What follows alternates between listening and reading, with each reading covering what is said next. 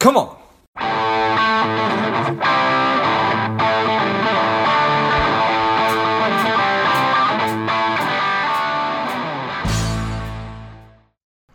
Welcome to Lifeblood REI and welcome our guest, the strong and powerful Spencer Hilligoss. Spencer, Rhett, welcome.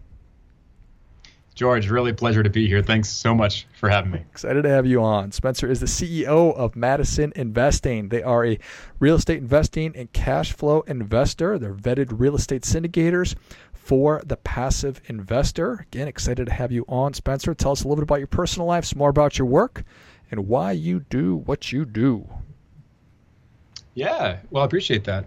So I live in Silicon Valley. I'm actually on this cool little island of Alameda in the Bay Area. Uh, so these days, all I do is basically try to be a great dad, still try to you know feel like I play in metal bands even though I'm 40 or so, um, and of course none of that is really the case. So I, I, these days I really on um, helping you know busy professionals and just folks in my network and quite a few folks now um, in our investing group that is Madison Investing make better investments, you know, and, and diversify sources of income streams and all that good stuff. But it didn't start that way, George. I mean, I was in tech for uh, 13 years.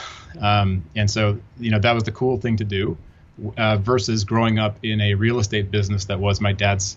Uh, my dad's business in our household growing up. Um, so I guess I guess I got into real estate at the age of six, technically. Um, you know, I was working open houses, uh, and he was a broker for 30 years. So I saw that from the inside, and really thought it was like the most uncool thing ever. Um, so I decided uh, decided it was way cooler to go into tech companies. Um, didn't know it was going to be a 13 year journey.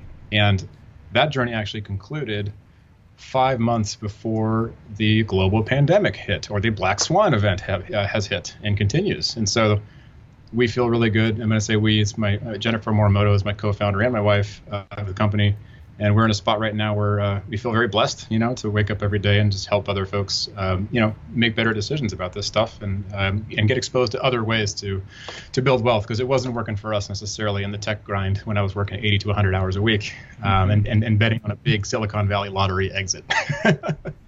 yeah, well, I certainly appreciate that. So I am am not from the Bay Area, Spencer. I'm from a small town in Minnesota, and we didn't have a real heavy metal scene is there a real big metal scene in the Bay Area? You know, I think uh, I have to be cautious with what I say here, mm. probably, because uh, I'm sure if you go to any any city in the U.S. and you say we have better metal than the other, then you're going to get some opinions. Ah. Um, yeah, but but I think uh, I I think it's pretty damn good. Um, but but uh, you know, uh, but but what do I know? fair enough. Fair enough. Well, it's it's it's at the very least active and, and, and, and healthy or unhealthy, depending on which one is uh, more metal. I think we should just leave it alone, though. So, all right. So, so, so many cool things to talk about here. Um, certainly, 13 years in tech. I'm sure there's a million stories there. Um, had had had you and your your co-founder your your wife had you always wanted to work want wanted to work together and this finally was the opportunity or how does how how how, how is that working yeah, I mean, I appreciate you taking it there. Um, we had our own independent careers for the duration of that, you know, roughly 13 years. Uh, she's in a totally different side of the professional world in uh, CPG. So she worked for a company that was, you know, you could actually see, touch, and hold the product. Uh, as a guy who was in software companies, you know, predominantly fintech companies, um, I was with, you know, Intuit and a bunch of other companies that were in the similar space, doing uh, not very glamorous uh, focuses like uh, accountancy and payroll, the stuff that make people's eyes glaze over. But I could never actually see, touch, and hold our products. So we were in our, our careers totally different lines of work. Um, and in that regard, now it, we are so benefited by going off and just developing, I guess, the language of business in like in a vacuum effectively over that time.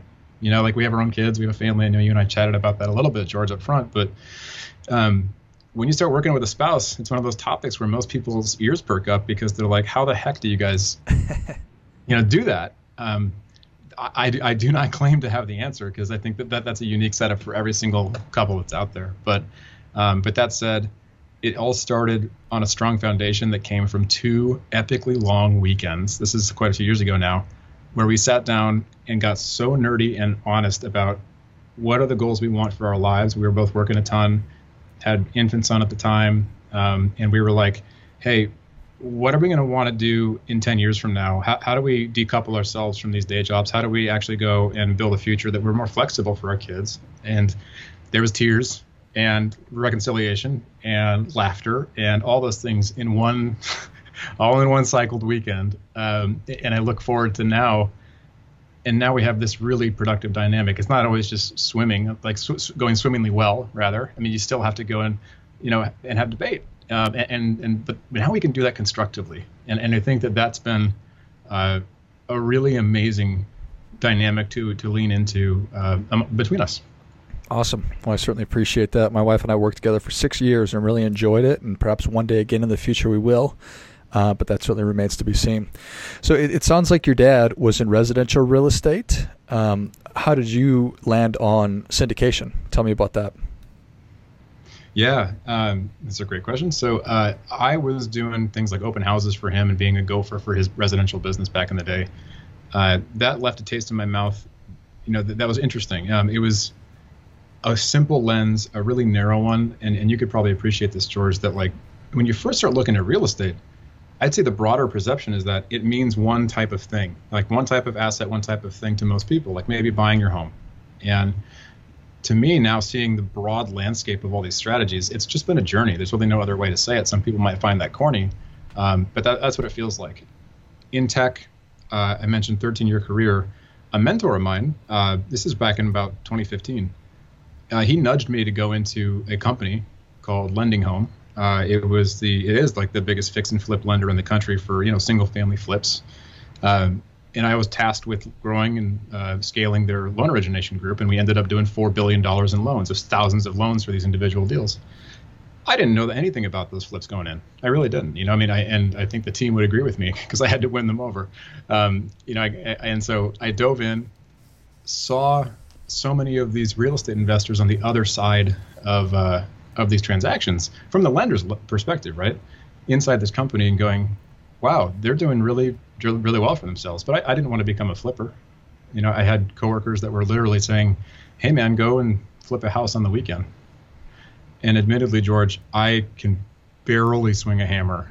I mean, I, I, I, use YouTube regularly um, just to do basic stuff around our house, and so I, I know, but I know how to framework. I know how to vet good deals. I, I know how to you know structure partnerships. So I, I surveyed the landscape of real estate investing and I also was sitting there going like, well, what's more predictable? Because I'm kind of an operations and sales guy by trade. Like I was building and scaling those types of teams. Um, and so it just made sense to start looking for like rental investment. That's kind of where we went first. We bought some rentals um, locally in California, paid too much money for them, of course. Um, and then eventually realized, oh, maybe we can go buy stuff outside of California. Bought some turnkeys in the Midwest. Uh, still a little bit more work than we wanted based on you'd still have to manage the manager for those rentals. So we built a residential portfolio. Um, and then we eventually realized, you know, we're still busy.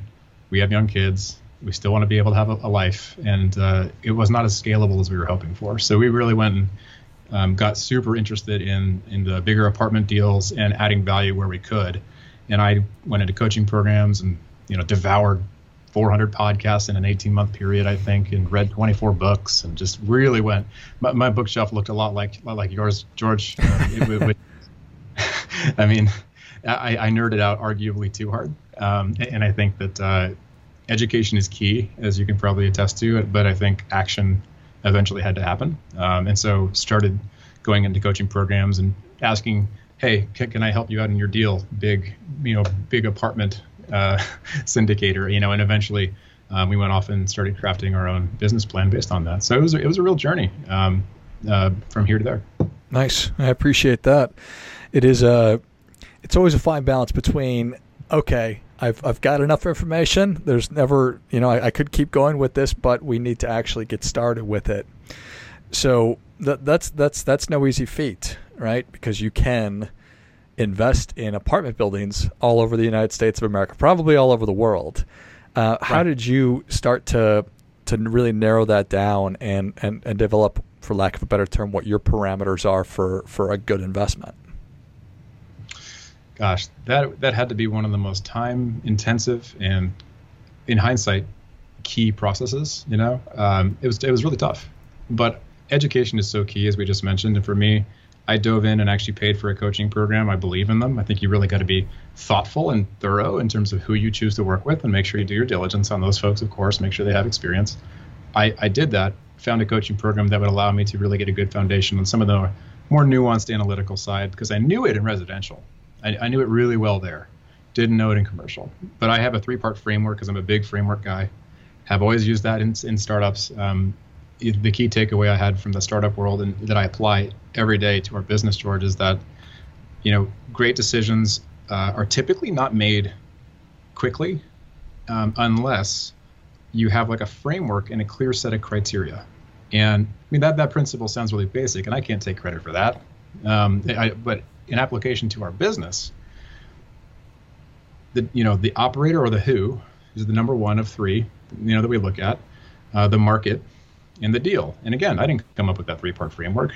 The sub bullets for it, we have 70 of them in our business that we use to analyze and make sure that a deal is good.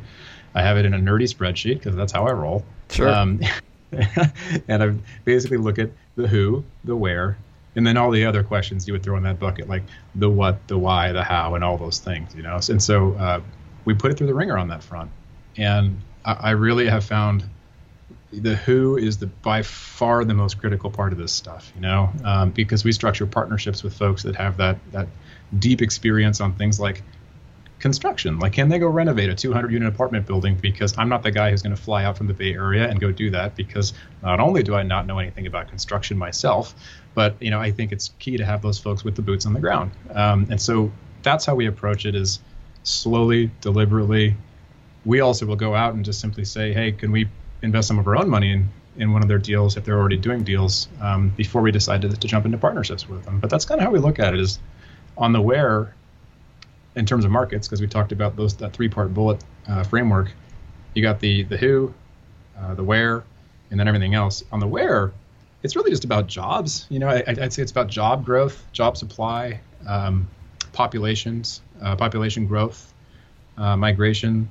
Um, you know, some of those markets that like we're really hot on right now um, would be more on the western side of the U.S. in terms of like you know, was literally in Boise two weeks ago, uh, was in Phoenix, you know, three weeks ago, uh, and Colorado Springs. I've spent tons of time in. You know, we, have kind of focused on some of those markets more recently, but huge fan of some of the Sun Belt markets too. You know, I think if you look down south in uh, Texas, you'll find you know Dallas. We've done a lot of stuff in Dallas, um, even some all the way out to the Carolinas. So it, it's it's just not California. I'll say that much.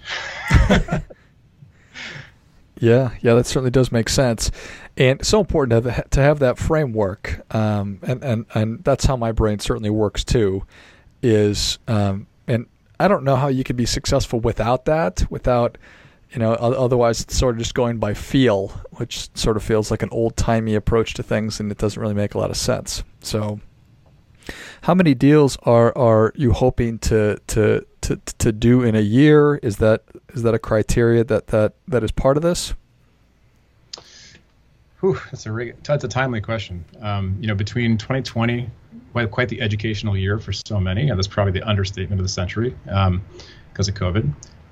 I would say ideally we're doing at least uh, you know between four and six deals a year, um, and that means you know sharing them with our investment group, uh, often investing uh, as often as we can um, alongside our investors. But one thing that we do critically importantly uh, that's a differentiator, I think, is that we invest with the folks that we we go and we find, and often they find us now. That's usually how it works. Um, and we get to know them. You know, we fly out meet, meet them and invest with them, all that stuff. Uh, and it takes about six months, you know, just to really get get get that kind of vetting um, completed. But four to six. How does that work? That uh, now that that people are aware of Madison Investing, that they say, you know what, we've got a project, we would like some outside money, and we've heard of these folks. How how how are people finding you?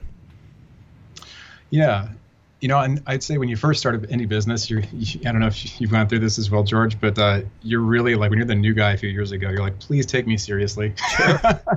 you know, you're like, hey, I know I'm, I don't have your track record person, um, but please take me seriously. So now we've just established these wonderful relationships with experienced folks, and the track record that we have built with these people is leading to referrals. And so, both on the source of deal flow in partnerships and in terms of uh, investors that join our group and participate, referrals are literally the, the number one uh, source of our growth. And we, you know, we, we haven't thus far we haven't you know paid for uh, advertising um, and, and, you know who's to know who's to say what's going to come in the future. But I'm just thankful that we're here to provide like you know help and education and, and, and provide a great experience for folks because the market is very flooded with uh, quote unquote deals. Um, and, and I think that that is it's a time of exuberance.